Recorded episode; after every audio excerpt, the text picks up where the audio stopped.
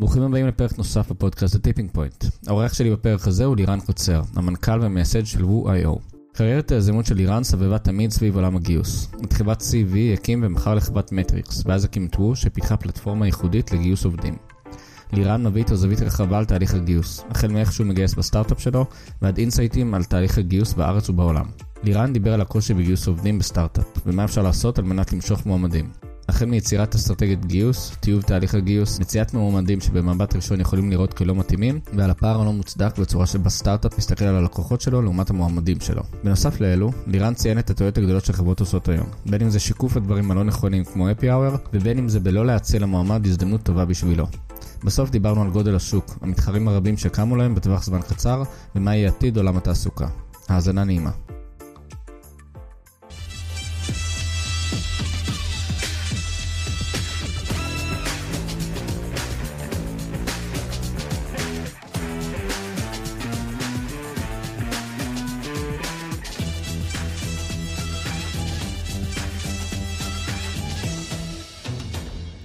שלום לירן, היי, מה נשמע? בסדר גמור. יופי. אה, שמח שאתה פה. אה, עדיין לא יצא לי לדבר עם מישהו שמבין כל כך טוב בעבודה וגיוס עובדים ו- ודברים כאלה שתמיד אה, שוכחים ככה ואף אחד לא שם לב כמה הם קשים. אז הצלחתי להביא לפחות מישהו שמבין דבר או שניים בזה. בוא תספר לנו קצת על עצמך ו- ו- ועל מה אתה עושה היום, שזה סופר מעניין, וגם מה עשית בעבר. על הכיפאק. טוב, אז אני ככה אספר בקצרה מאיפה אני מגיע, כי אני חושב שיש לזה המון קשר למה אנחנו עושים היום. אז, אה, אז אני לירן, אני המנכ"ל ואחד המייסדים של אה, חברת וו. אה, ההיסטוריה שלי, אה, בעצם אני טכנולוג, גדלתי ביחידות הטכנולוגיות של, של הצבא, כמו הרבה יזמים אחרים. אה, וכשיצאנו מהצבא, השותף שלי, שהוא גם שותף שלי היום, עמי ואני, אה, היה לנו מאוד ברור שאנחנו, אה, אה, כמו, כמו רבים וטובים, רוצים להקים אה, אה, איזשהו רעיון משלנו, לשלב את הפשן שלנו לטכנולוגיה עם איזושהי יכולת לפתור דברים. אה, ובאמת, אחרי שהצטרפנו לאיזשהו אה, סטארט-אפ אה, שנקרא אילומינטור, שדווקא התעסק בעולמות שונים ממה שאנחנו מתעסקים היום, אבל אה, נתן לנו המון המון יכולת להבין קצת איך עובד סטארט-אפ מבפנים. הסטארט-אפ הזה נמכר בסופו של דבר ל-EMC, ואז אה, אה, למעשה הקמנו שני סטארט-אפים שהביאו אותנו למקום שאנחנו נמצאים בו היום. הבנו שהעולם שאנחנו פשנד אליו, שלא הרבה היו אגב פשנד אליו עד לתקופה האחרונה, הוא דווקא עולם העבודה. אה, כי יש בו משהו מרתק. מצד אחד, החשיבות שלו לאנשים אה, ולחברות היא חשיבות עליונה. זאת אומרת, אני יכול לשים את עבודה אה, מיד אחרי בריאות, אה, כן. פחות או יותר. עבודה אתה מסתכל, כאילו, מעבר לתהליך הגיוס, מן הסתם. נכון, עבודה איזה הול. איך אנשים מתפרנסים, איך הם עובדים, איך הם מחליפים עבודות, מתי הם מחליפים, איך הם מזהים הזדמנויות, גם בצד של הלקוחות, גם בצד של המועמדים. זה עולם שלם שלפחות כשהתחלנו להסתכל עליו, אז הוא היה, ועדיין אגב, אה, נשאר יחסית אה, לא מתוחכם כן. אה, בהמון אספקטים. הוא גם משתנה בטירוף, זאת אומרת, בין דורות אתה רואה שינויים אדירים, ונניח, אני יודע שלפני חמש שנים דיברו על זה שעובד מחליף כל אה, שנתיים, שנתיים וחצי עבודה, אז, אז גם רואים ירידה בדבר הזה, וגם רואים עכשיו אה, גלישה מאוד גדולה לתחום של הפרילנסרים.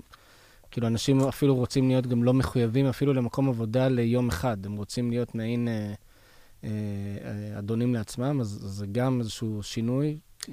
אמת. אה, לחלוטין, זאת אומרת, מה שאתה אומר זה מאוד מעניין, כי מצד אחד באמת ב- באופי של אה, אה, נוצרת איזושהי התנהגות וחשיבה אחרת על תפיסת מקום העבודה. אה, ומצד שני, אה, גם החברות וגם הטכנולוגיות והאקו-סיסטם עצמו עדיין לא תומך בתפיסה הזאת ב-100%. הוא- בהחלט אנחנו רואים כיוון מאוד מעניין לתמיכה בקונספטים החדשים האלה, אבל זה עדיין לא שם. ההבדל הבין-דורי, אני חושב שהוא, מדברים עליו הרבה, אבל בסופו של דבר זה יותר הסתכלות של מה מקום העבודה עבורי. אז אם אה, לצורך העניין ההורים שלנו, אה, מקום העבודה הזה היה מקום לפרנסה, להביא פרנסה הביתה, ברוב המקרים, נכון? וה-holy grail זה היה לקבל קביעות, ועד הפנסיה להצליח להיות במקום, אז היום הדור שלנו, ובטח הדור אה, אה, שמגיע אחרינו, תפיסת מקום העבודה שלהם היא גם אה, קשורה ל, אה, להגשמה. אה, ולמיצוי, גם מקצועי, גם, תעסו, אה, גם מקצועי תעסוקתי, גם חברתי וגם בסופו של דבר, ה-work-life balance שלי, כן. כמה מקום העבודה מאפשר לי לעשות גם דברים שהם מעבר לעבודה, ולכן... זה גם, גם, גם משפיע על איך אתה או איך סביבה רואה אותך. זאת אומרת, אם אתה עובד בחברה מסוימת, זה כבר היום, אתה יודע, פעם כולם עבדו בתעשייה האווירית או ברפאל או זה, והיום אתה עובר חברות כי אתה, אתה משנה את האופי של החיים שלך. כאילו, אם אתה עובד באיזשהו סטארט-אפ שאתה יודע, מנסה לעשות איזה disruption רציני, או שאתה עובר לחברה שהיא קצת יותר מבוססת ופחות אה, אה, מנסה אה, לשבור דברים, אלא רוצה את ה, את ה, להשתלט על שוק מסוים. זאת אומרת, יש, גם את השינוי בזה, של איך אני רואה את עצמי, כאילו, כמישהו שעכשיו בא לעשות disruption, או כמישהו שעכשיו יודע את המקום שלו ועושה את העבודה שלו כמו שצריך, וכו' וכו'. לחלוטין. אין, אה, אין ספק שבעצם, במיוחד אם אנחנו לוקחים את שוק ההייטק, ההיצע הוא נורא גדול, והאתגרים אה, שאתה יכול להשתלב בהם הם אה, אינסופיים היום, וזה, אתה יודע, זה כמו שניקח את טינדר כדוגמה לעולם הדייטינג, יש שם... אה, זה מייצר אופרטיוניזם, נכון? כן. זאת אומרת, העובדה שאתה יודע שבסווייפ אחד אתה תגיע לאולי הדבר הנכון, מייצר אופורטיוניזם, והרבה פעמים מייצר אה, יכולת, אה, בעצם, קראת לזה לויאליות, אני פחות משתמש במילה לויאליות, כי אני חושב שאנשים לויאליים, כשהם מגיעים לעבוד, הם מאוד לויאליים. אני חושב שבסוף הם עדיין מסתכלים על עצמם בצורה הרבה יותר לטווח הארוך, ואומרים, אוקיי, אני רוצה עכשיו לנגוע בדברים כאלה, ואחר כך אני ארצה להתקדם לתפקיד הזה, או להשתלב פה, או לעשות רילוקיישן לשם, או לעבור לטכנולוגיות כאלה. זאת אומרת, אופציות הקידום שלך וצורות ההתקדמות שלך, בין המקצועיות או הניהוליות, או אה, אפילו הספייסים שאתה נוגע בהם, הם אינסופיים, וזה כן. גורם לאנשים, אה, באמת, אה, מייצר להם חשק ורצון באמת להתקדם יותר מהר, ולא... לא, לאו דווקא תמיד להישאר תקוע במקום אחד. אגב, הרבה חבר'ה גם יש להם את העדפה הזאת, זאת אומרת, להתמקד בחברה אחת. אמ, לצמוח איתה, ואם החברה גדלה אז על הכיפאק, ואני מכיר כן. הרבה אנשים טובים שעשו קריירות מצוינות עם 10 או 15 שנה באותו ארגון, ואין בזה שום דבר פסול, אלא צורת התקדמות אחרת וחשיבה אחרת על מי אני ומה אני רוצה אה, לעשות. כן, כבר אין את, ה, את המבט למעלה בפירמידה, את, ה, את המסלול הליניארי הזה שאתה אומר, אתה אומר, זה כבר אה, הופך להיות פלואידי לחלוטין. לגמרי, זה עץ אה, עם המון המון אה, הסתעפויות, והיום אין מה שנקרא מסלול חד-סטרי. כמו שאמרת, התחלתי באלביט, אז אני היום פה, ויום אחד אני רוצה להיות מנהל חטיבה. כן. זה, יש לזה מה שנקרא מנעד הרבה יותר גדול, ולכן אנשים אה, אה, זזים בהתאם. רגע, אבל קטעתי אותך עם כל המסלול קריירה לא, זה בסדר, אני חושב שהשיחה שיחה. זה הבעיה כשלוקחים נושא שהוא כל כך כאוב ומסובך. כן. אז רק באמת כדי להשלים, אז אה, אה, אה, העולם הזה מאוד עניין אותנו, ובאמת הקמנו, אה, בהתחלה הקמנו סטארט-אפ אה, שדווקא מתעסק בעולם של פרילנסרים שציינת אותו, כי זה בדיוק שוק שמאוד התחיל לצמוח, היום אגב זה שוק מאוד גדול, אה, בדיוק מאותן הסיבות שדיברנו. אה, לסטארט-אפ קראו דוננזו, הוא ניתן, נתן לפרילנסרים environment אחד, שבעצם הם יכלו אה, גם מצד אחד לזהות הזדמנויות, וגם מצד שני לנהל את כל הביזנס שלהם. אה, זה שירות ששירת כמיליון פרילנסרים בשנה, unfortunately המודל העסקי שם לא היה הדבר ה... זה שוק שקשה מאוד מבחינת כסף לייצר שם איזשהו business model מוצק, לפחות בנקודה ההיא, ואז עשינו, מכרנו את החברה ואת נכסיה לחברה אוסטרלית בשם Freelancer.com.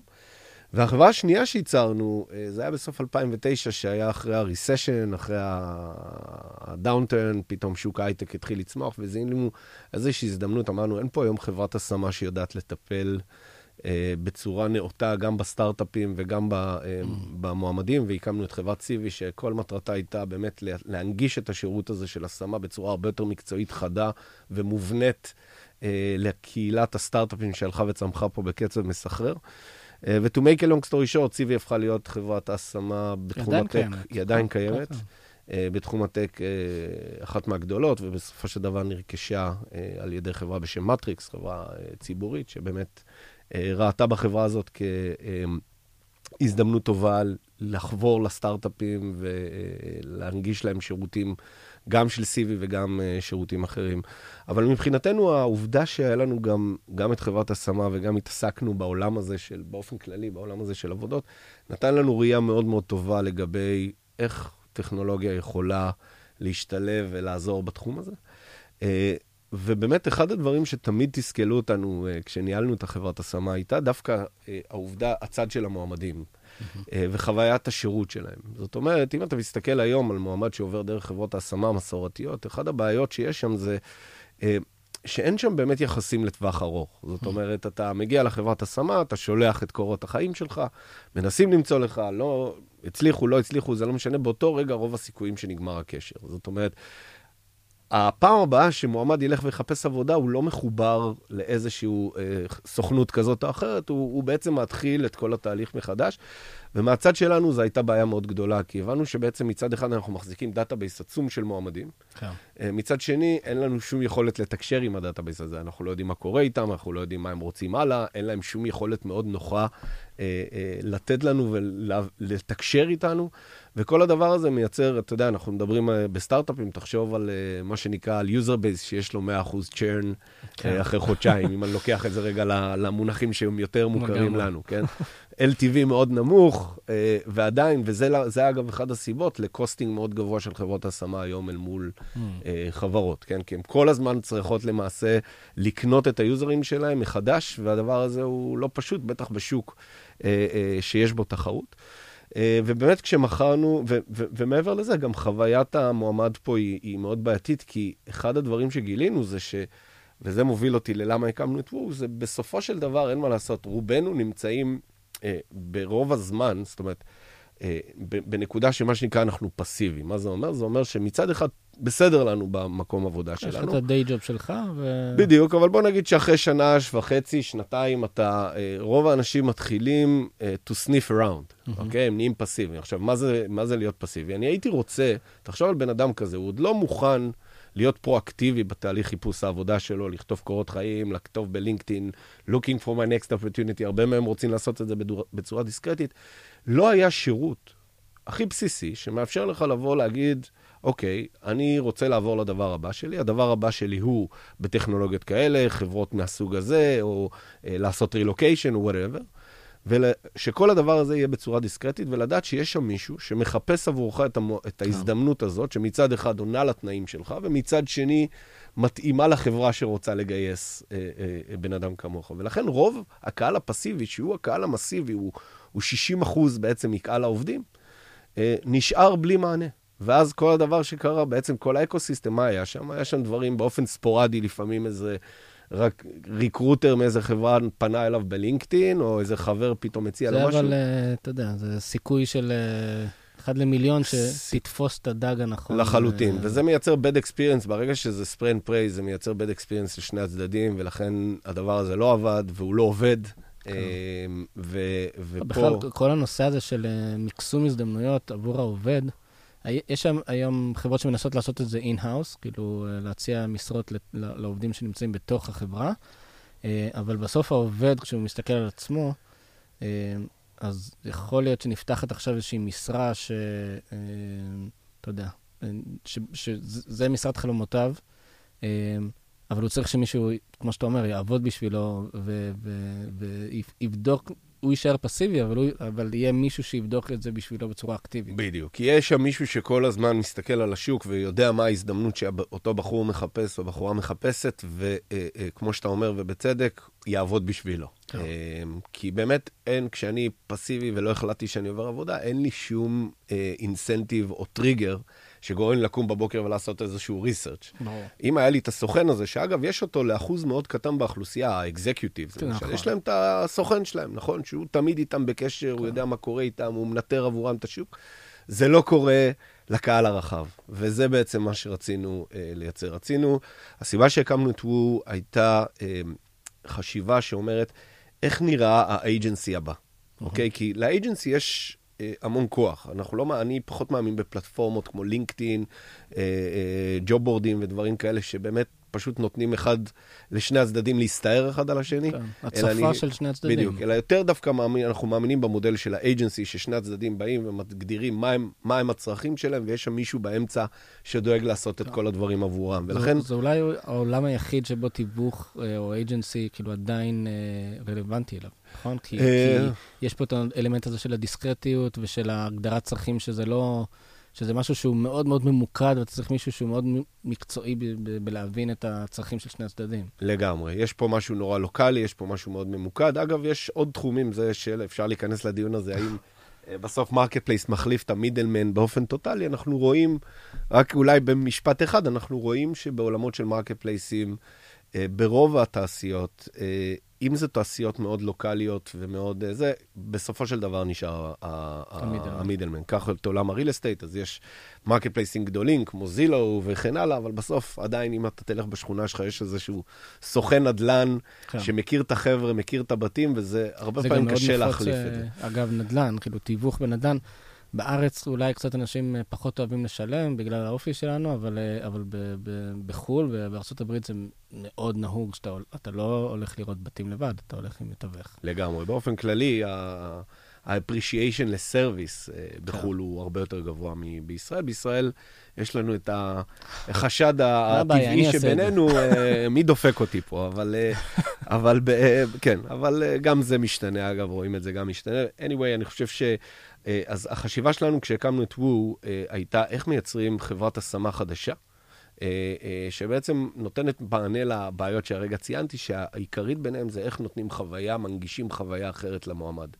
אה, ובאמת, ההסתכלות מאחורי הוו וו הייתה בשני, בשני אלמנטים. אלמנט אחד זה באמת האלמנט של החוויה של המועמד, לתת לו פעם ראשונה כשהוא ניגש ל agency, לתת לו ecosystem אמיתי. אה, שהוא יכול אונליין לבוא ולשנות את לשנות מה שנקרא את מצב הקריירה שלו, להגדיר מה הדבר הבא שהוא רוצה לעשות, לבחון הזדמנויות באופן פרטי, דיסקרטי, אונליין, ולהחליט מה הוא עושה איתם בלי לדבר עם אף אחד. זאת אומרת, להנגיש חוויה שלמה, A to Z עבור המועמד. אה, מצד אחד, שיוכל לתקשר בצורה מאוד פשוטה עם החברת השמה.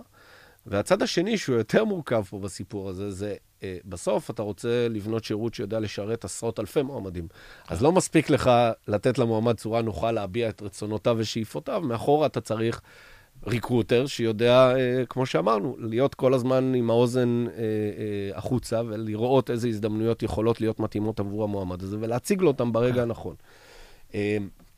obviously, אתה צריך פה טכנולוגיה שיודעת לעשות את זה, וזה היה אה, אה, האתגר הכי רציני אה, מבחינתנו, כי, אתה יודע, כולם מדברים על AI וכל הדבר הזה, AI בסוף זה עניין של דאטה. איזה proprietary data אתה מסוגל לייצר, שעליו אתה מסוגל לאמן מכונה, אה, שלצורך העניין אין אותו לאף אחד, נכון? כן. לצורך העניין, אם היום הייתי רוצה לייצר AI שמזהה פרח, אז כולם יודעים לייצר, לייצר AI שמזהה פרח, כי הדאטה נמצא בחוץ. נכון. אה, איך אתה מייצר AI שעושה recruiting? אה, זה בעיה, כי אין דאטה בחוץ, אין לך לקוח שאתה יכול להתאמן עליו כרגע. יש גם המון פרמטרים רכים. זאת אומרת, אה, אה, עובד מסוים תופס חברה מסוימת, לא כמו שעובד אחר תופס אותה, והאם הוא רוצה לעבוד בה או לא. לגמרי. אה, יש לך כאילו כל מיני... אה, יש פה המון גם- ניואנסים. גם ה- איך שתופסים חברה יכול להשתנות אה, במהלך הזמן. זאת אומרת, אה, פתאום כתבה לא מחמיאה, אה, או, או הפוך, אתה יודע, כאילו, יש פה המון פרמטרים ש... לגמרי. שאתה צריך... אז מה ש... אגב, הסיפור של... קודם כל, אתה צודק, מן הסתם לטכנולוגיה יש יכולת לעשות digesting להרבה הרבה יותר data points, ותכף נגיע גם לזה, כי יש פה כמה סיפורים מעניינים של איך matching משתנה, אה, בהסתכלות של recruiter שהוא אה, בן אנוש אל מול אה, מכונה כזאת. אבל אני חושב שדווקא הייתי רוצה לספר קצת על איך הקמנו את הדבר הזה, את הטכנולוגיה הזו, כי זה סיפור מאוד מעניין. אני, בסופו של דבר, ברגע שהבנו שאין לנו דאטה סט, הבנו שאנחנו צריכים להפשיל שרוולים, ומה שנקרא ללכלך את הידיים. ומה זה אומר? זה אומר שבסופו של... ב, ב, בתחילת, כשאנחנו עלינו עם השירות לאוויר, אה, למעשה כל החוויה, גם למועמדים וגם ללקוחות, הייתה חוויה אונליינית מלאה. אה, אבל אתה מכיר את הפרסומת הזו של קוקה קולה, שיש את הבן אדם שזורק מטבע פנימה, ואז רואים מה קורה במכונה, שיש המון גמדים כן. שיושבים ועושים... אז בערך ככה אנחנו התחלנו. זאת אומרת, מאחורה אה. הייתה אופרציה שלמה של... אה, בפיק שלה היו 20 מגייסות. וואו. שלמעשה הם אלה, הן אלה שכיש... כן, לקחנו מגייסות הכי טובות שיכולנו למצוא, חבר'ה מגוגל, מפייסבוק, והמגייסות האלה קיבלו כלים מאוד מאוד מיוחדים, שכל החלטה שהם עשו הוקלטה. וככה למעשה בנינו את הדאטה סט, שעליו במשך שלוש שנים אימנו מכונה שקראנו לה הלנה, הלנה היא המגייסת הווירטואלית, ובאמת ב-2018 אה, הגענו למצב שהלנה אה, יכולה לעשות את העבודה לבד. וואו. וב-2018 למעשה הרובוט הזה, הלנה, היא זאת שמנהלת את ה marketplace. גם מול הלקוח, גם מול המועמד. וגילינו דברים מדהימים. זאת אומרת, החזון שלנו של איך בונים agency ששומר על אה, אה, אה, מערכת יחסים ארוכת טווח, פתאום ראינו שהרובוט הזה מסוגל לעשות את זה. אה, סתם אני אתן לך כמה מספרים, אז באמת אה, אה, אחד הפרמטרים שאנחנו מסתכלים עליהם זה שבכל רגע, בכל חודש, כמות המועמדים שנכנסים לתהליכים דרך החברת, דרך וו, אה, כמעט 80 אחוז מהם הם מועמדים שמגיעים, מועמדים היסטוריים מהדאטאביס. זאת אומרת mm. שהם יותר משמונה חודשים נמצאים אצלנו. רק כדי לקבל פרספקטיבה, בחברות השמה מסורתיות זה חמישה אחוז. וואו. זאת אומרת, 95 אחוז זה מועמדים חדשים שהגיעו בחודש, חודשיים האחרונים, ועוד חמישה אחוז שהצלחת לנצל את הדאטאביס. אצלנו אנחנו רואים בדיוק תהליך הפוך. עוד נתון מאוד מעניין זה שכמעט 75 אחוז מהיוזרים שלנו, אה, אנחנו מדברים על 50 אלף מהנדסים שנמצאים בסן פרנסיסקו ותל אביב, אה, כמעט 75 אחוז מהם מעדכנים את, קור... את מה שנקרא, את הפרופיל שלהם ואת העדפות שלהם אחת לחצי שנה. זאת אומרת, ה database הזה זה database חי, database נושם, שהמועמדים כל הזמן נמצאים איתנו באיזושהי קומוניקציה, כי הם יודעים שאנחנו אלה שלא נדרוש מהם לעשות שום דבר, וכל הזמן נהיה עם heartbeat אה, אה, לתוך השוק. אז אנחנו היום למעשה נמצאים עם נכס מאוד מאוד מעניין, שבעצם אה, זו פעם ראשונה שמישהו בנה recruiter A to Z, אה, שאומן במשך שלוש שנים על ידי top recruiter ים. אה, זה מצחיק, זה כאילו יצרתם מערכת שהיא מעבר לפעולה הבסיסית של recruiting, היא, היא כאילו, זה כמו איזשהו בוט אה, שעוזר לך למצוא את ההזדמנות הבאה שלך בקריירה. הוא מעבר לזה שאתה יודע, שאני מחפש עבודה, אז בוא תעזור לי, כי אתה אומר, 80 אחוז חוזרים לבוט הזה, למערכת הזאת, ומבקשים, כאילו, שהם מעדכנים את המערכת, ואומרים, זה הסטטוס שלי היום, ת, ת, תמצא לי משהו יותר טוב, או, או אני מחכה למשהו יותר uh, מאתגר. לגמרי. או... אגב, הרבה מהם הרבה פעמים עושים את זה כס... מסקרנות, וזה בסדר, כי שוב, כל עוד אין בן אדם שצריך לשרת אותם, אז... והטכנולוגיה משרת אותם, זה כלי מעולה, לדעת מה אתה יכול לקבל בחוץ, לשאול שאלות. אה, החוצה. אגב, קרה הרבה פעמים שהשתמשו בכלי הזה אה, למשא ומתן פנימי. אני חושב שעבור החברה זה מצוין, שלמועמד יש את היכולת להבין מה הוא שווה בחוץ ולעשות שיחה מאוד עניינית עם המנהל שלו, ובמקום שהחברה תפסיד אותו, עכשיו הבן אדם בא עם נתונים, אה, וזה מאפשר להם, מה שנקרא, לנצל, לשני הצדדים לדעת יותר. זאת אומרת, יש פתאום ש... הרבה הרבה use cases חדשים שנוצרים בתוך מערך כזה, אה, שפתאום בן אדם, אה, אה, מועמד, מקבל חוויה ושירות הרבה יותר מקיף מהאג'נסי שהוא נמצא איתו. Mm-hmm. זאת אומרת, פתאום יש מישהו שבאמת מלווה אותך לאורך זמן, וציינת באמת את הנושא הזה של ללמד אותך מה הלאה, אני חושב שזה אה, נושא שאגב, אנחנו מאוד מאוד עכשיו אה, בתוכו, כי יש לנו המון מידע, אבל אנחנו בהחלט עוזרים לך גם להבין מה אתה יכול לבקש בחוץ. למשל, איזה טכנולוגיות, סתם שאלות כמו, מה הטכנולוגיות הבאות עבור אחד כמוני, mm. שאני צריך להמשיך לקבל בהם ידע כדי להעלות את הערך שלי בשוק? איזה תעשיות? כדאי לי להשתלב בהם שהם בהכי הרבה ביקוש. כל מיני שאלות כאלה שהיום מאוד מאוד קשה למצוא עליהן תשובה. אה, אנחנו מנגישים את זה בצורה אה, יחסית פשוטה, שאתה מקבל את התשובות ועל בסיסם אתה עושה את הבחירות שלך לגבי מה הדבר הבא, ורואה מי החברה שכן match it בסופו של דבר. וואי, יפה. אה, טוב, זה, כמו שדיברנו בהתחלה, זה, זה עולם ומלואו, וגם עכשיו אני מבין שעשיתם גם איזשהו טוויסט בכל הסיפור, זה לא כזה פשוט מערכת marketplace כזה, ש, שאנשים מנסים למצוא את העבודה הבאה שלהם. Uh, בוא רק תן לנו, אז עכשיו נצלול לנושא הזה של uh, גיוס, uh, uh, כי בסוף אנחנו מדברים פה על, אתה יודע, על יזמים, אז אתה mm-hmm. רואה את זה עכשיו משני הצדדים, גם בתור יזם שמגייס לצוות שלו, וגם אתה רואה חברות, איך סטארט-אפים מגייסים דרך המערכת שלך. איזה אינסייטים אתה, אתה יודע, אתה, אתה רואה בעולם הזה, כי, כי אתה נמצא על איזשהו צומת כזאת כן. מעניינת. כן, זו שאלה של, אה, שאפשר לשבת ארבע שעות לענות עליה, אני לא יודע אפילו מאיפה להתחיל, אבל אה, תראה, בסופו של דבר, אה, אתה יודע, אני לא רוצה להיכנס פה לקלישאות, וכן, גם מי ששומע אותנו והוא יזם, מבין בסופו של דבר שאין מה לעשות. כוח אדם שאתה מגייס הוא, הוא קריטי להצלחה שלך, הוא הרכיב הכי קריטי להצלחה שלך. אה, גם צריך להיות לך מוצר טוב, אבל זה הרבה פעמים משהו שנובע מסוג האנשים שאתה מביא, כמה הם מסוגלים לזהות את ההזדמנויות ולהביא את. את המוצר בסופו של דבר למקום הנכון. אה, ואני חושב שה... אה, אתה יודע, אם היית מראיין אותי לפני שנתיים, הייתי אולי קצת מדבר אחרת. אני חושב שיש את ה...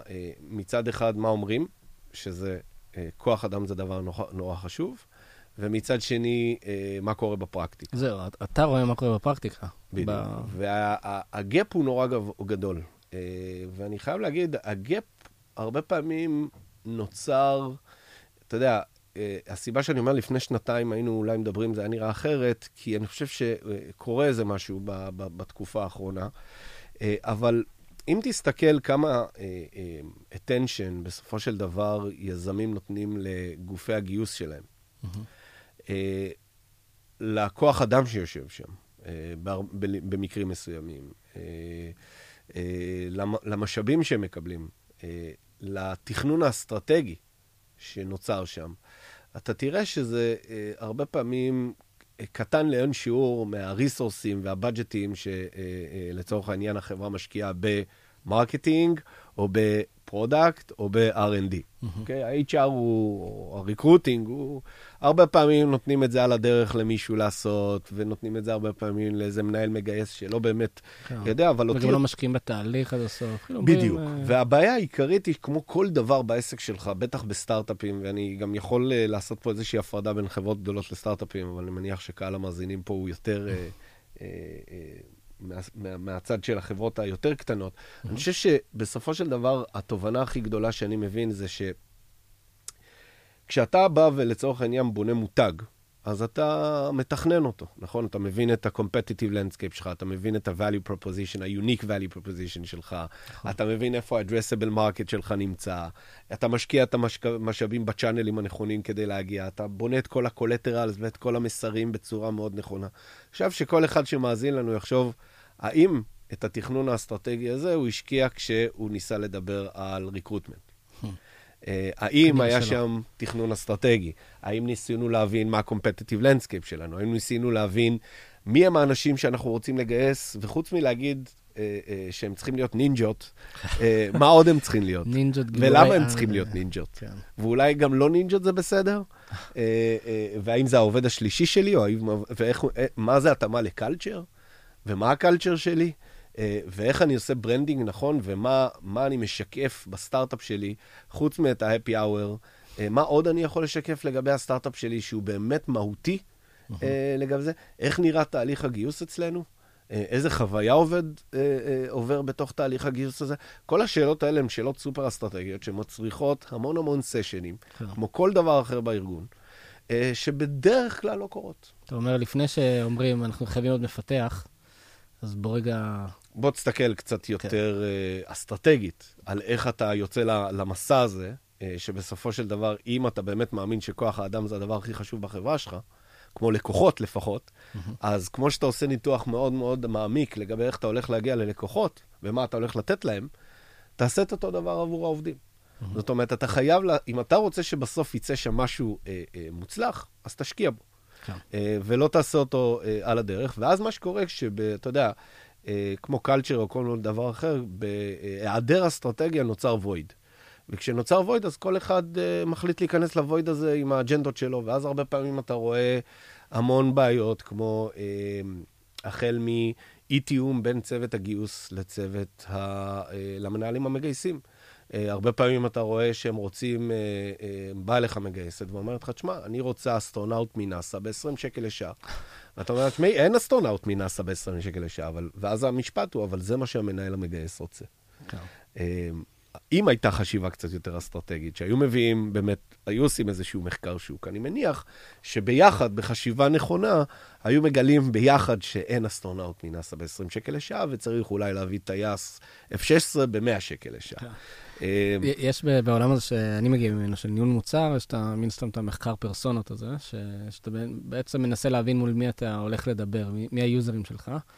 אה, ונראה לי שאתה קצת אומר, בואו אולי נשאיל כאילו את הדברים האלה, בואו, לפני שאנחנו מגייסים מישהו, אז, אה, אז נבין אה, מי זה הדמות הזאת, מי, מי הבן אדם הזה שאנחנו רוצים אה, ש- שייכנס לצוות, אה, מבחינת, אה, כמו שאתה אומר, culture, diversity, כאילו, איזה בן אדם אנחנו רוצים עכשיו שישלים לנו את הצוות, ולא סתם אה, להגיד לרקרוטר, אה, אנחנו צריכים מישהו עם חמש שנות ניסיון ב... לגמרי. כן. ובמה אנחנו יכולים להיות גמישים, וזה רק אלמנט אחד מתוך הסיפור. האלמנט השני הוא גם מה הצורה הכי טובה שלנו לגייס אותם. איזה משאבים החברה צריכה לשים עכשיו, כדי באמת לייצר הצלחה בגיוס הזה. זה לא להתקשר לחברת השמה ולהגיד לה, תביאי לי מישהו. זה אה, לתמוך בתוך התהליך הזה, החל מ-employee branding ו-collaterals ו-value proposition וכל דבר שאתה עושה, כאילו עכשיו אתה הולך למכור ללקוח. אם אתה רוצה את העובד הכי טוב, זה, זה לא פחות קל, סליחה, זה לא פחות קשה מלהגיע ללקוח, אוקיי? כן. וכשאתה מגיע ללקוח, אני מקווה בשביל כל מי ששומע אותנו, אתה מגיע הכי מוכן שיש. כשאתה מגיע לעובד, אתה צריך להגיע הכי מוכן שיש. ואתה לא יכול להרשות לעצמך שיהיה אי-תיאום פנימי או מול אה, גורמים חיצוניים לגבי מה אתה הולך, למה אתה רוצה את העובד הזה, מה ההזדמנות עבורו. הרבה פעמים כשאתה שואל שאלה פשוטה, אתה יודע, לפעמים יזמים מגיעים להת, להתייעץ, אז הם אומרים, תשמע, סתם אני אתן לך דוגמה, אה, הגיע אליי איזה סטארט-אפ אה, קטן, שבאמת אה, הולך לעשות משהו מאוד מעניין בתחום הבנקאות, והוא רוצה מנהלי חטיבות מ... השאלה בסופו של דבר שאני שואל תמיד זה, מה ההזדמנות פה בשביל האנשים? ואני הרבה פעמים מקבל אה, להשתלב בתוך משהו חדשני, מגניב, כן. אבל את ההזדמנות הזאת כולם מציעים. כן. מה ההזדמנות פה? האם זו הזדמנות, אה, אה, האם הוא מקבל יותר אחריות? האם הוא מקבל יותר כסף? האם אה, יש פה איזה משהו, לא יודע, הסטארט-אפ כרגע נמצא באיזה success point מטורף, שזה רק תעלה על הרכבת ותעלה על הטיל. כן. חייב להיות שם משהו. זאת אומרת, אתה חייב למכור לעובד, וכשאומרים את זה, זה לא רק מלהיות נחמד אליו ברעיון, זה אשכרה כאילו, למה? למה אני צריך לבוא אליך? אמ, וזה הרבה פעמים, בהיעדר תכנון, זה תשובות, אה, אה, נוצרות תשובות לא טובות, בהיעדר הבנה של הרכיב התחרותי פה, ומי כמונו יכול לראות את התחרות, והתחרות היא קשה. התחרות היא קשה. כן. אה, כי מה לעשות, תמיד יהיו חברות שיכולות לשלם יותר ממך, אז אין לך מה ללכת לחפש לנצח במקום הזה. אה, ותמיד יש מוצרים מעניינים, והכול מעניין, והכול יפה, והכול אה, מדהים, ואתה לא יכול לחשוב על עצמך כ, כמישהו שהוא... ש, שזה הטיקט שהוא מגיע איתו. זו חשיבה הרבה הרבה יותר עמוקה. זה גם סוג של האק כזה בסוף. כי אתה אומר, אני הצוות הזה של הארבעה וחצי אנשים בלחץ, איך אנחנו מביאים את הבן אדם החמישי?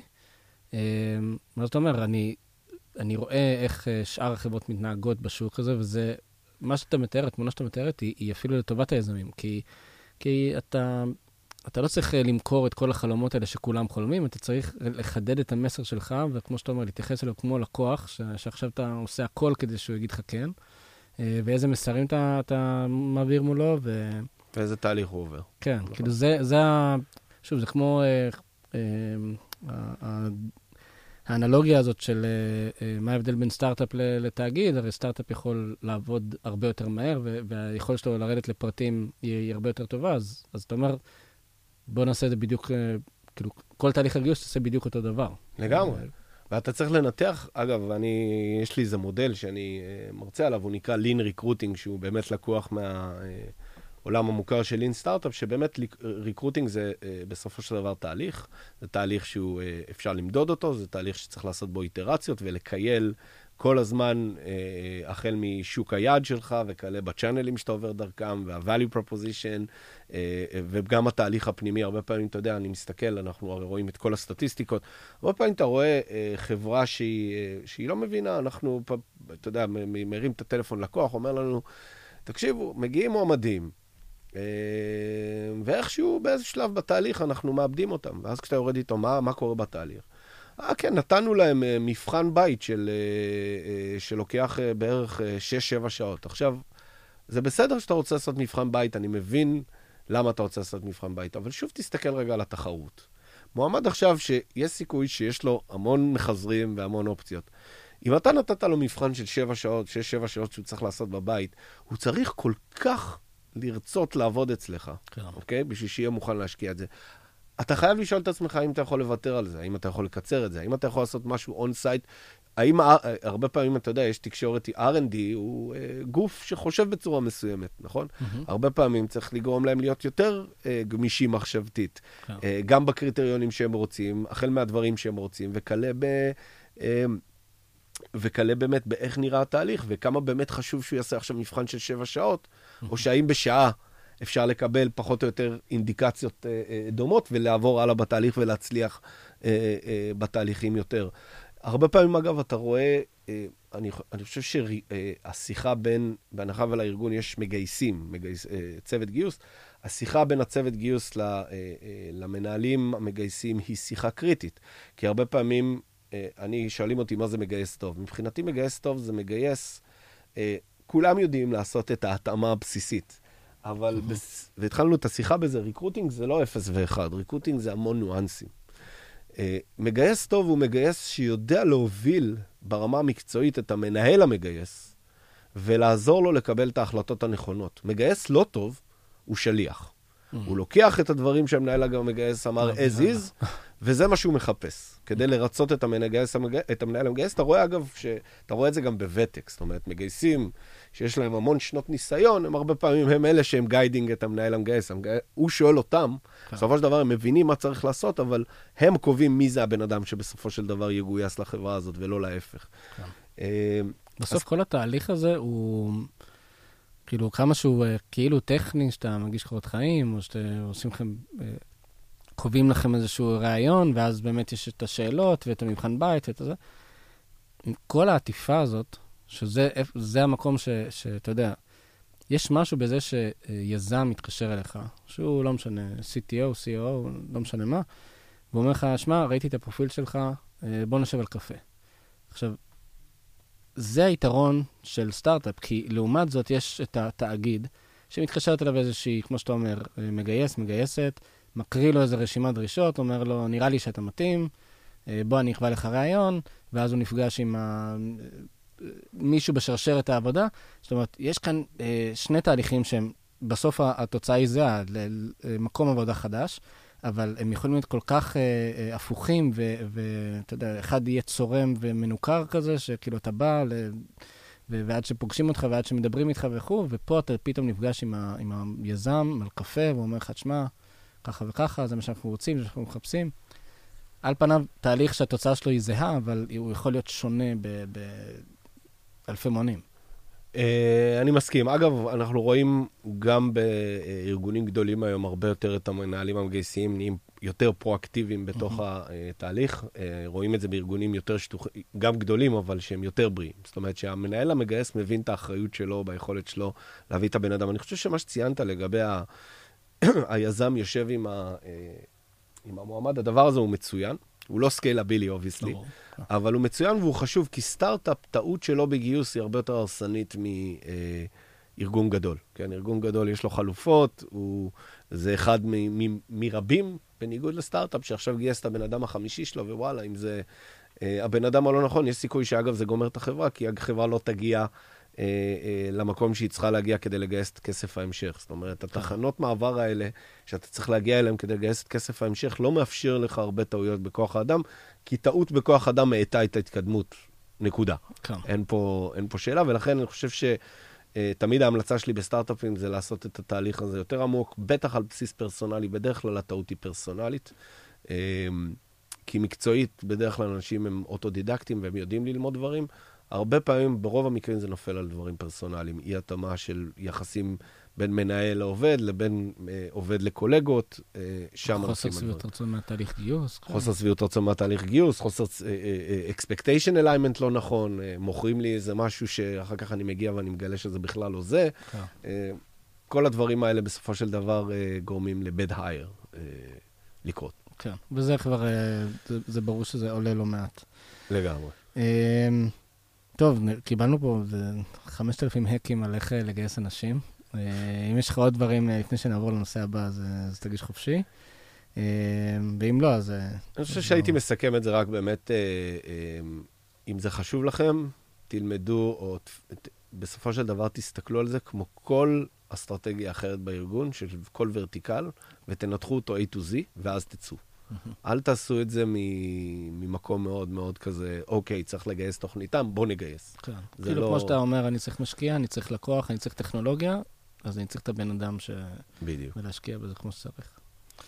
אמ, טוב, אז, אז חשוב להגיד, אה, הוא, אה, עשיתם איזשהו, אה, כאילו, mind blowing לתהליך הריקרוטינג, כי עד, עד אותה נקודה, לפחות מה שאני זוכר, לא היה את התהליך הזה של לחפש בצורה פסיבית ולחפש בצורה אנונימית ו- וכל מה שאתם זה.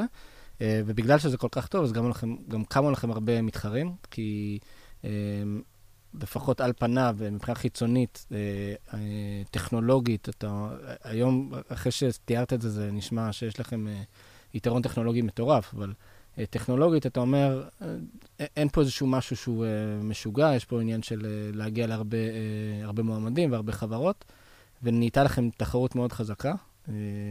יש כל מיני מתחרים שקמים ונופלים, ו- ו- ואיך אתה בתור יזם, אה, מוצא את הנישה של, שלך, איך אתה... אה, בסוף גם שרדתם אה, את, את התקופה הזאת, לפחות מן הסתם עד היום. כמה אתם שנים אתם חייבים? שלוש שנים? משהו כזה? כמעט שלוש וחצי. כן. אז קמו בדרך לא מעט מתחרים שניסו לעשות דברים דומים, או כל אחד עם השטיקים שלו, אבל בסוף אתם נשארים פה כאיפשהו גם קצת מובילים של, של תהליך הגיוס החדש, נקרא לזה. איך אתה לוקח את, ה, את הדבר הזה, את, את כל התחרות, ואתה, מה שנקרא, תוך כדי ריצה, תוך כדי ספרינט, אתה, אתה מוצא את הדיפרנציאציה שאתה מציע היום לשני הצדדים. כן. אה, שאלת השאלות בכל סטארט-אפ, אני חושב כן. שזה אה, אה, לא ייחודי לנו, אלא ייחודי בעצם למהות של סטארט-אפ, שהוא עולה על משהו טוב, ובסופו של דבר תמיד קמים מתחרים. תראה, בסופו של דבר הצורה שלנו היא להסתכל על התחרות, ואין ספק, התחרות, יש יותר פתרונות בשוק הזה, כי זה שוק שכואב בו. אה, אה, זה שוק גם גדול, סתם רק אה, כדי לסבר את האוזן, רק חברות ההשמה, אם אני לוקח את, השוק הזה, הוא מגלגל חצי טריליון דולר בשנה. זאת אומרת, הסטארט-אפים רואים את זה, המשקיעים רואים את זה, ומבינים שיש פה הזדמנות להקים חברה גדולה. ולכן יש תחרות, ולכן, קודם כל, כשיש תחרות, סליחה שוב על הקלישאה, אבל אתה יודע שלפחות אתה, ב, ב, אתה לא באזור מעניין. כן, כן. אתה לא, כן, אתה לא האבא היחיד שהחליט לי ללכת לזה, אלא יש חגיגה. אה, ואז תראה, בסופו של דבר, אה, אין מה לעשות. ב... אתה צריך, בתוך תחרות, הדבר הכי חשוב זה להיות ממוקד, אוקיי? כי המתחריש, יש מתחרה שלך שיעשה את זה, ואז הלקוח אה, שלך יגיד לך, תקשיב, עבדתי עם ההוא, ויש להם את זה, למה לך אין את זה? וזה תמיד, אה, אתה יודע, הסחות דעת אה, לגיטימיות. אבל אה, בהיעדר עקרונות מאוד מאוד ברורים, אתה עלול לאבד פוקוס. Mm-hmm. אה, ופתאום למצוא את עצמך מגיב ולא מוביל. אה, אני חושב שלנו יש עקרונות מאוד מאוד ברורים לגבי מה אנחנו רוצים לעשות ובמה אנחנו רוצים להיות הכי טובים. ושני העקרונות האלה, ציינתי אותם בהתחלה. אחד, אנחנו מאוד מרוכזים בחוויית מועמד. Mm-hmm. זאת אומרת, ההנחה שלנו, אם אנחנו נצליח להביא את, את כל עובד אה, למצב שבו הוא נותנת לו את כל מה שהוא צריך אה, כדי לקבל החלטות נכונות ולקבל את ההזדמנויות הנכונות אה, בעבור הקריירה שלו, בסופו של דבר, אה, א', הם לא יעזבו אותנו, mm-hmm. וזה הדבר הכי חשוב, זה מה ששוק הריקרוטינג סובל ממנו אה, באופן כללי. וב', אה, החברות שאותן אנחנו משרתים, בסופו של דבר ייהנו מזה, כי הם יצליחו להגיע למועמדים שהיה להם עד היום נורא נורא קשה להגיע אליהם. כן. ולכן, מבחינתנו זו המשימה. השאלה שנשאלת כל הזמן בוו זה איך אנחנו יכולים לייצר חוויה יותר טובה עבור המועמדים שלנו. Mm. אז זה עיקרון אחד. מתוך כוונה שכשיהיה לך את הפתרון הטוב למועמדים, אז יהיה לך את הכוח, אה, אה, מה שנקרא, להחזיק את השוק, אה, לפחות את, החברות שמגייסות, יהיה לך את הכוח להחזיק אותם קרוב אליך? יהיה לי כוח לתת להם ערך. כי בסופו של דבר, מה החברות רוצות? רוצות את המועמד הנכון. Mm-hmm. אם אתה, כמו גוף השמה רגיל, כל היום עסוק בלהביא מועמדים חדשים ואין לך שום יכולת לשמור על קשר ארוך טווח עם מועמד, you one of many. אם כן. הצלחת לייצר ברנד שמועמדים נשארים בו ורק דרכו הם מחפשים ואיתו הם נמצאים בקומוניקציה, הצלחת לעשות משהו שהוא ייחודי. אה, סתם, הדוגמה הכי קרובה לזה, למשל, זה לינקדאין, נכון? לינקדאין מצליחה לשמור יוזרים לזמ... לטווח ארוך, הבעיה בלינקדאין שזה לא, זה, זה social network, ומה שנקרא, שמו אה, בצורה מאוד מאוד מלאכותית. מודל עסקי שמאפשר לכל ריקרוטר ליפול על הראש של מי שהוא רוצה. כן. אז, אז, אז שם הם חטאו, אבל בפרינסיפל, מה שטוב בלינקדאין זה שהם מצליחים לשמור את היוזרים לטווח ארוך. אנחנו עושים את אותו דבר, אבל עם שירות שהוא dedicated לעולם כן. של אה, אה, אה, מציאת עבודה, הוא לא סביב social network. גם, אה, גם אף פעם לא, לפחות בכל המחקרים שלי יצא, מאמרים שיצא לי לקרוא, אז אה, אף פעם לא, לא הראו שגיוס דרך לינקדאין הוא... אה, ב... לא יודע, top שלוש שיטות uh, לגייס. כי, כי זה בסוף, זה כמו שאתה אומר, מישהו נופל עליך out of the blue עם איזו הודעה גנרית ומשרה שהוא לא באמת מכיר אותך, ואתה יודע. כן. כן, זה מצחיק להגיד, אבל המודל של לינקדאין הוא לא סקיילבל. וואלה. למה זה מצחיק להגיד את זה? כי בסופו של דבר, ככל שיהיו יותר חברות שבאופן ספורדי נופלים על יותר אנשים, זה אומר שמהצד של האנשים הם מקבלים יותר ויותר רעש, הם מפסיקים להיות. תגובתיים יותר ויותר, וככל שזה קורה יותר, זה אומר שהערך עבור החברה הולך ויורד. כן. זאת אומרת, אם היית לוקח חברות שהתחילו לגייס בלינקדאין, לא יודע, לפני שמונה שנים הם קיבלו אחלה ערך מהדבר הזה. Mm-hmm. אבל ברגע שזה נהיה סקיילבל, וכולם עושים את אותה שיטה של ספרינט פריי, אה, זה מוריד את הערך, ולגמרי, היום לינקדאין זה אה, רכיב מאוד לא משמעותי בתהליך הגיוס, הוא רכיב מאוד משמעותי בתהליך המחקרי. Mm-hmm. אז, אז אם אני חוזר רגע לנושא התחרותי, אז באמת אה, זה צד אחד, זאת אומרת, זה הפוקוס שלנו, זה ה-DNA שלנו, אנחנו מאוד מאוד מועמדים oriented, ואנחנו, כל ה product flow שלנו אה, וה roadmap שלנו אה, מדבר על איך ייראה ה experience של חיפוש עבודה בעוד שלוש שנים, שש שנים, מהצד של המועמד, ויש לנו שם דברים מדהימים שאנחנו הולכים לעשות, בנוסף לדברים שמן הסתם קורים כרגע. והאלמנט השני, שגם אותו הזכרנו, שהוא מייחד אותנו בתוך התחרות, הוא שאנחנו לא מאמינים בפלטפורמה.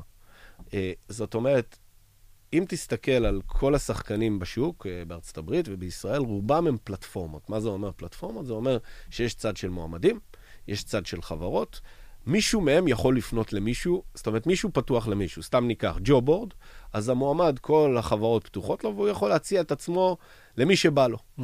נכון? מה קורה בצד השני? מועמד, אה, חברות מקבלות המון המון קורות חיים לא רלוונטיים, אוקיי? Mm-hmm. LinkedIn, זה הצד ההפוך של הפלטפורמה. החברה, פתוח, פתוחות בפניה, פתוחים בפניה כל המועמדים, והם באופ... יכולים to spray and pray. מה קורה בצד שלהם? המון רעש. המון רעש זאת כן. אומרת, הישות היחידה שהיא לא פלטפורמה היום, היא חברת השמה. Mm. נכון? חברת השמה בעצם, יש שם את הגוף recruiting באמצע, הוא מקבל משני הצדדים את הדרישות, לא פותח אחד, את, את אחד אל מול השני, זאת אומרת, אין יכולת לצדדים לתקשר, mm-hmm.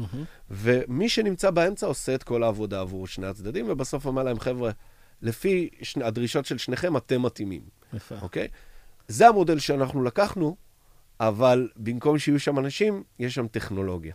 Mm-hmm. וזה משהו שמאוד מייחד אותנו, זאת אומרת, החוויה של חברה שמגיעה לתוך וו, היא פסיבית לא פחות ממועמד. זאת אומרת, בסוף היא באה ומגדירה את הדרישות שלה, ומפה אלנה, המכונה, אה, בסופו של דבר תחבר אותה רק עם מועמדים שאחרי שהיא פנתה אל המועמד ווידדה איתו האם ההזדמנות מעניינת אותו, רק אז היא תחבר אותו עם החברה, והחברה יודעת שהמועמד הזה הוא גם qualified, אחרת אלנה לא הייתה פונה אליו, mm. והוא גם כבר הביע עניין אחרת הם לא היו רואים את המועמד הזה. יפה. זה... תגיד, שאלה שככה, תוך כדי שאתה מדבר על כל הפרמטרים, אה, יש איזשהו אה, אה, כוונה להכניס את כל העולם הזה של ההתאמה שהיא לא, נתונים יבשים, כאילו היא לא השכר שאתה רוצה ושנות ניסיון שלך, אלא התאמה שהיא קצת יותר... אה, רכה, זאת אומרת, על האופי של החברה ואופי של האנשים, ואופי הצוות אולי, ואופי המנהל, כאילו, זה, זה נראה לי הפיצוח הגדול. זה כמו בשידוכים, שאתה יכול לקחת שני אנשים שנראים לך הכי מתאימים בעולם, אבל בסוף, אה, כשהם יושבים ביחד, אז אה, אין, אין את הניצוץ. כן. אז זה, כמו זה, שאמרתי... זה, ב... זה קשה בטירוף, כן? אני לא יודע איך עושים דבר כזה. זה... קודם כל, תראה, קודם כל, כמו שאמרתי, בגלל שאלה שני העקרונות שלנו בתחרות, אז גם בצד הטכנולוגי שהוא מייחד אותנו, יש roadmap מאוד מאוד גדול, אה, אם אני אגיד לך בסוף מה אנחנו מדמיינים, אתה אולי תקטע את השידור ותגיד, אני מדבר פה עם מישהו בלתי שפוי. תביאו כוס מים. אה, כן, אבל בסופו של דבר, בוא אני אגיד לך ככה. קודם כל, כבר היום, אה, טכנולוגיה יודעת להביא דברים שעד היום היה מאוד מאוד קשה להביא אותם. אני אתן לך דוגמה, ואז אנחנו נלך קדימה.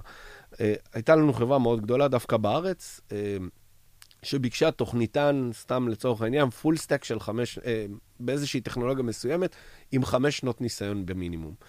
ה account אה, manager שמשרת את הלקוח הזה הסתכל בבוקר על הדוחות וראה שאלנה פנתה למועמד עם שנת ניסיון אחד, המועמד הזה אמר כן, ובסופו של דבר חובר לחברה הזאת, אמרנו, אוקיי, יכול להיות שיש לנו בעיה. מה שגילינו בסופו של דבר שאלנה עשתה, זה שהמועמד הזה הביא לאלנה את ה GitHub שלו.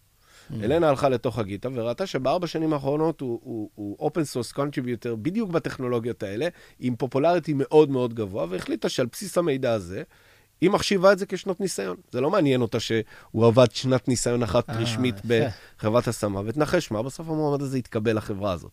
עכשיו, זה הדברים האלה, זה ניתוחים שמאוד קשה היום לעשות אותם מעבר לקורות חיים, מעבר לרזומה האופי של אף אחד לא ישקיע את הזמן וילך ויחפש וינבור, מסיבה אמיתית.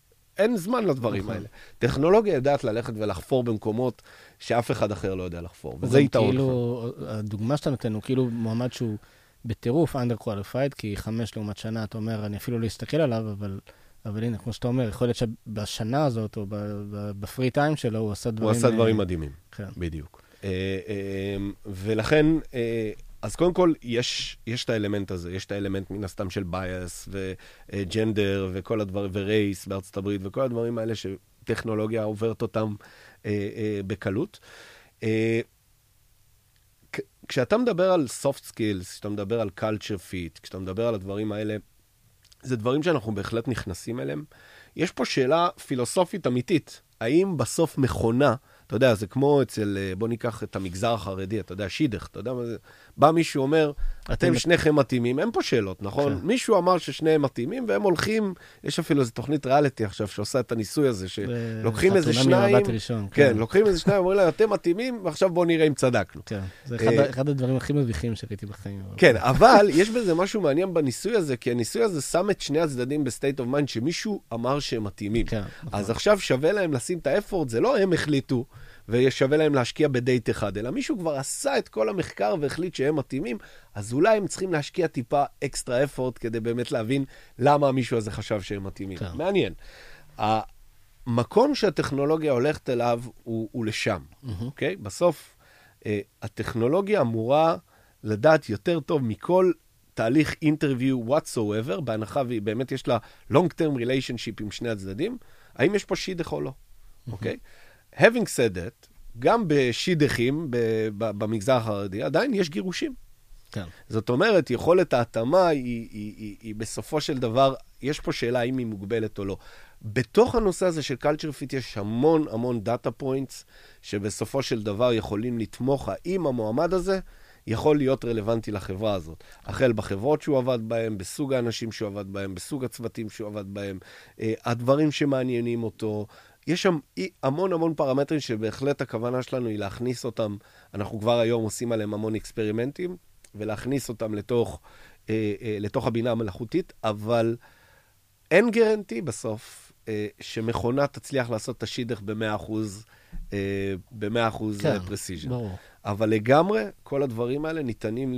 ניתנים להיכנס, ואני עדיין תמיד אומר, בסוף, בסוף, בסוף, בקצה, בקצה, בקצה, עדיין יש פה שני אנשים שצריכים להתחבר, צריכים לדבר אחד עם השני, ולהחליט שהם רוצים ללכת ביחד. אנחנו נהיה בעולם מאוד uh, מוזר אם uh, מכונות יעשו את, את כל התהליך ב-100%.